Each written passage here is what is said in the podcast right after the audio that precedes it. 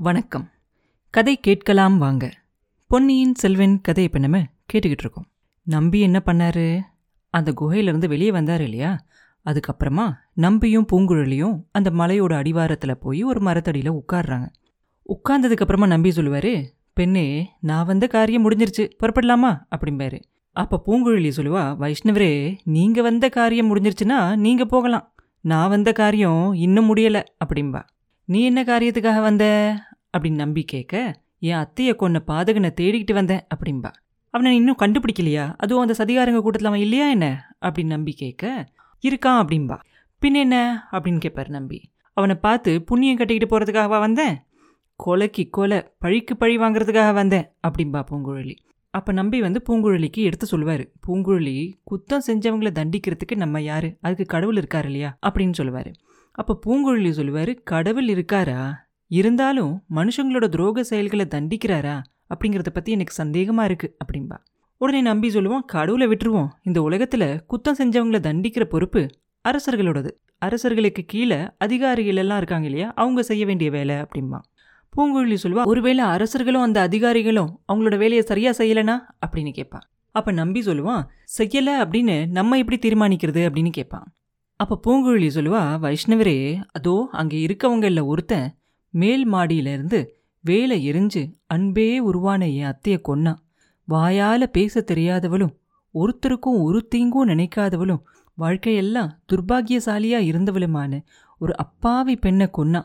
சக்கரவர்த்தியும் அவரோட ராணிமார்களும் தஞ்சாவூர் கோட்டை அதிகாரி சின்ன பழுவேட்டரையரும் பார்த்துக்கிட்டு இருந்தாங்க.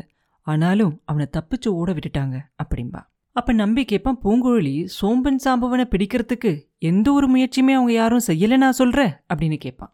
பூங்குழலி சொல்வா என் அத்தைய வேண்டாம் அப்படின்னு சொன்ன சக்கரவர்த்தி அப்ப அவளை மடியில போட்டுக்கிட்டு அழுதாரு.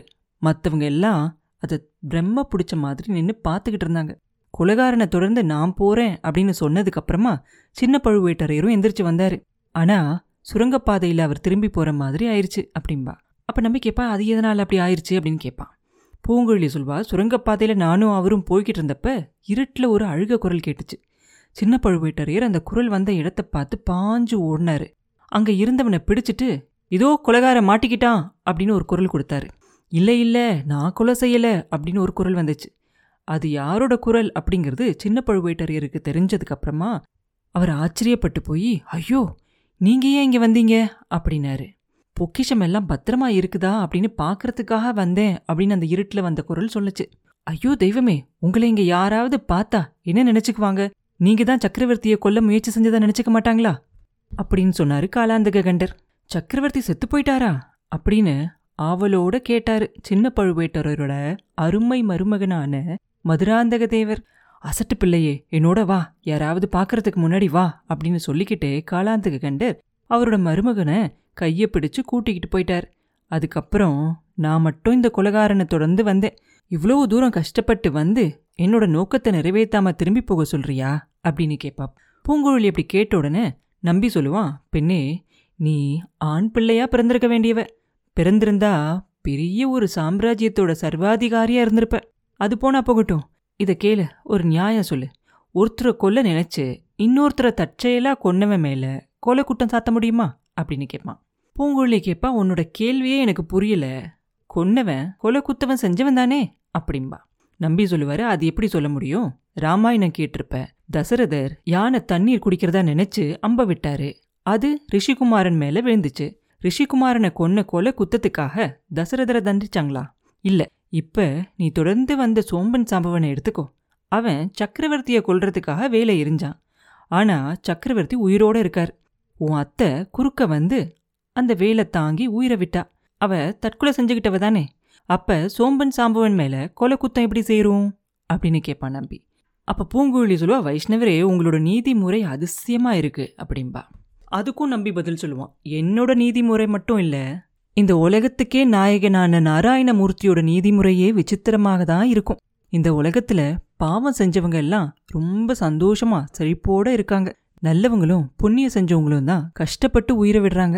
இதுக்கெல்லாம் கடவுளோட நியாயம் ஏதோ இருக்கதானே இருக்கணும் அப்படின்னு சொல்லுவான். அப்ப பூங்குழலி சொல்லுவா நீங்களும் உங்க நாராயணனும் எப்படியாவது போங்க.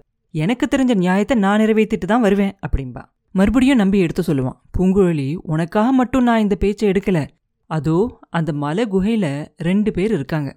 அவங்கள ஒருத்தர் ஆதித்த கரிகாலரை கொன்னவர். ஆனா கரிகாலரை கொல்லணும் அப்படின்னு நினைச்சு கொல்லல. வேறொருத்தரை கொல்ல நினைச்சு எரிஞ்ச கத்தி இளவரசர் மேல விழுந்து அவரை கொன்னுடுச்சு. அவரை கொலைகாரர் அப்படின்னு எப்படி சொல்ல முடியும்? அப்படின்னு கேட்பான். பூங்குழலிக்கு ஒண்ணுமே புரியாது. வைஷ்ணவரே என் மூளையை குழப்பாதீங்க. மலை குகைக்குள்ள இருக்கிறவங்க யாரு? அப்படின்னு கேட்பா சோழ சாம்ராஜ்யத்தோட தனாதிகாரி தஞ்சை அரண்மனையோட சர்வாதிகாரி இருபத்தி நாலு போர்ல போரிட்டு அறுபத்தி நாலு காயங்களை அவரோட உடம்புல சுமந்துகிட்டு இருக்க வீராதி வீரர் குறுநில மன்னர் குழுவோட பெரிய தலைவர் நந்தினி தேவியோட கணவர் பெரிய பழுவேட்டரையர் அந்த மலை குகையில இருக்காரு. அப்படின்னு ஆழ்வார்க்கடியன் அப்படியே கொஞ்சம் சத்தமா கட்டியம் கட்டுவான்ல அந்த மாதிரி சொல்லுவான். அதே சமயத்துல ரவிதாசன் ரேவதாசன் பரமேஸ்வரன் சோம்பன் சாம்பவன் எல்லாரும் திடுதிடுன்னு ஓடி வருவாங்க.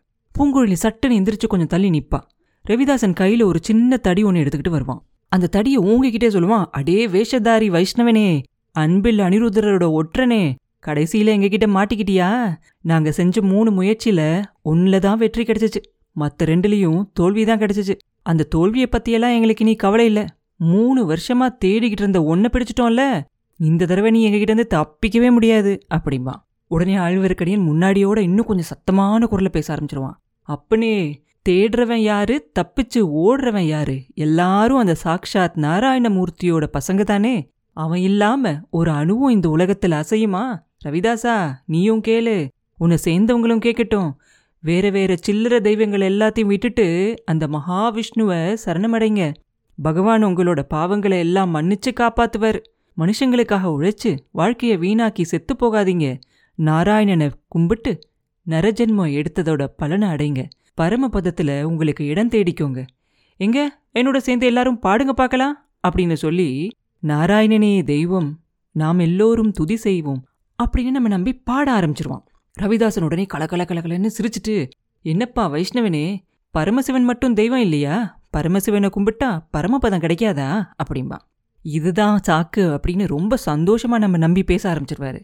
பரமசிவன் அழிக்கிற தெய்வம் நாராயணன் தான் காக்கிற தெய்வம். அன்னைக்கு முதல வாயில மாட்டிக்கிட்டு தவிச்ச யானைய இங்க நாராயணமூர்த்தி காப்பாத்தினதை மறந்துட்டியா? அப்படிம்பா. அப்ப ரவிதாசன் சொல்லுவான் அப்பனே யானைய காப்பாத்தின விஷ்ணு பகவான் முதலைய கொல்லதானே செஞ்சாரு? அது மாதிரிதான் ராவணன் கும்பகர்ணன் ரணியாட்சன் இரண்யகசிபு சிசுபாலன் இவங்க எல்லாரையும் உங்க மகாவிஷ்ணு அழிச்சு போடலையா? அப்படின்னு கேட்பான். அப்ப நம்பி சொல்லுவான் எங்க பெருமாளோட கையால இறந்து போனவங்க எல்லாரும் அந்த வைகுண்டத்துக்கு தான் போய் சேர்ந்தாங்க. ரணியனும் ராவணனையும் சிசுபாலனையும் கொன்னதுக்கு அப்புறம் அவங்களுக்கு கடவுள் வைகுண்ட பதவியை கொடுத்தாரு. உங்க பரமசிவனும் திருப்புரர்களை ஒரே அடியா அவரோட நெத்திக்கண்ணால எரிச்சு அழிச்சு போட்டுட்டாரு. அவங்களுக்கு மோட்சத்தை கொடுத்தாரா? அப்படிம்பா. அப்ப ரவிதாசன் சொல்லுவா சரி சரி உன் கதையை நிறுத்து. உன்னுடைய நாராயணன் இப்ப வந்து உன்னை காப்பாத்துட்டும் அப்படின்னு சொல்லிக்கிட்டு அவன் கையில இருந்த தடியை ஓங்குவான். அப்ப பூங்குழலி வந்து ஆழ்வார்க்கடியானுக்கு உதவி செய்யணும் அப்படின்னு நினைச்சு அவளோட இடுப்புல சொருகி இருந்த கத்தியை எடுப்பா. அதே நேரத்துல அந்த மலை குகைக்குள்ள இருந்து தலைவரி கோலமா ஒரு பெண்ணு ஓடி வரதை பாப்பா. ஒரு நிமிஷம் அவளை அவளோட அத்தை மந்தாகினி அப்படின்னு நினைச்சு பிரமிச்சு போய் நிப்பா. அதுக்கப்புறம் இல்லை இவ பழுவூர் ராணி நந்தினி அப்படின்னு தெளிஞ்சிருவா. இதுக்குள்ளர நந்தினி ஆழ்வார்க்கடியான் பக்கத்தில் வந்துருவா. ரவிதாசனோட ஓங்கின கைத்தடியை அவளோட கையால் தடுத்து நிறுத்துவா. நிறுத்திட்டு சொல்லுவா வேண்டாம் என் அண்ணனை ஒன்றும் செய்யாதீங்க. ரவிதாசா நான் உங்கள் ராணி அப்படிங்கிறது உண்மையானா தடியை கீழே போடு அப்படிம்பா. அப்போ நம்பி சொல்லுவான் சகோதரி உனக்கு நன்றி. ஆனால் இவங்களால எனக்கு எந்த வித தீங்கும் செஞ்சிருக்க முடியாது. நான் கும்பிடுற தெய்வமான நாராயணமூர்த்தி என்னை காப்பாற்றியிருப்பார் அப்படிம்பா. ரவிதாசன் சிரிச்சுக்கிட்டு எப்படி காப்பாத்திருப்பாரு அன்னைக்கு பிரகலாதனை காப்பாத்துறதுக்கு தூண்ல இருந்து வந்த மாதிரி இன்னைக்கு இந்த மரத்தை பிளந்துகிட்டு நாராயணமூர்த்தி வந்திருப்பாரா? அப்படின்னு கேட்பான் அப்ப நம்பி சொல்லுவான் மந்திரவாதி என் பேச்சில் உனக்கு நம்பிக்கை இல்லையா? நல்லது. அதோ பாரு. கொஞ்சம் தூரத்துல தெரியும். ஐயனார் கோயிலை பாரு. அந்த கோயிலுக்கு முன்னாடி மூணு குதிரை இருக்கு இல்லையா? நாராயணனோட கருணையால அந்த மண் குதிரைகளுக்கெல்லாம் உயிர் வந்துரும். அது மேல வேல் பிடிச்ச வீரர்கள் ஏறிக்கிட்டு வந்து உங்களை சிறைப்பிடிச்சு என்னை காப்பாத்துவாங்க அப்படிம்பா. ஆழ்வார்க்கடியன் இப்படி சொல்லிக்கிட்டே கையால அந்த கோயில் இருக்கிற திசையை காட்டுவான். எல்லாரும் அந்த பக்கம் பார்ப்பாங்க அவங்க கண்களை அவங்களாலேயே நம்ப முடியாம திண்டாடி போயிடுவாங்க ஏன்னா அந்த மண் குதிரைக்கு உண்மையாவே உயிர் வந்து அவங்கள பார்த்து பாஞ்சு ஓடி வந்த மாதிரி அவங்க எல்லாருக்கும் தோணும். ஒவ்வொரு குதிரை மேலேயும் வேல் பிடிச்ச வீரம் ஒருத்தன் உட்கார்ந்துட்டு இருப்பான். அப்புறம் என்ன நடந்துச்சு? அப்படிங்கிறத அடுத்த பதிவில் பார்ப்போம் இதோட பொன்னியின் செல்வன் ஐந்தாம் பாகம் முடிவடையுது. மீண்டும் உங்களை அடுத்த பதிவில் சந்திக்கும் வரை உங்களிடமிருந்து விடைபெறுவது உண்ணாமலே பாபு. நன்றி.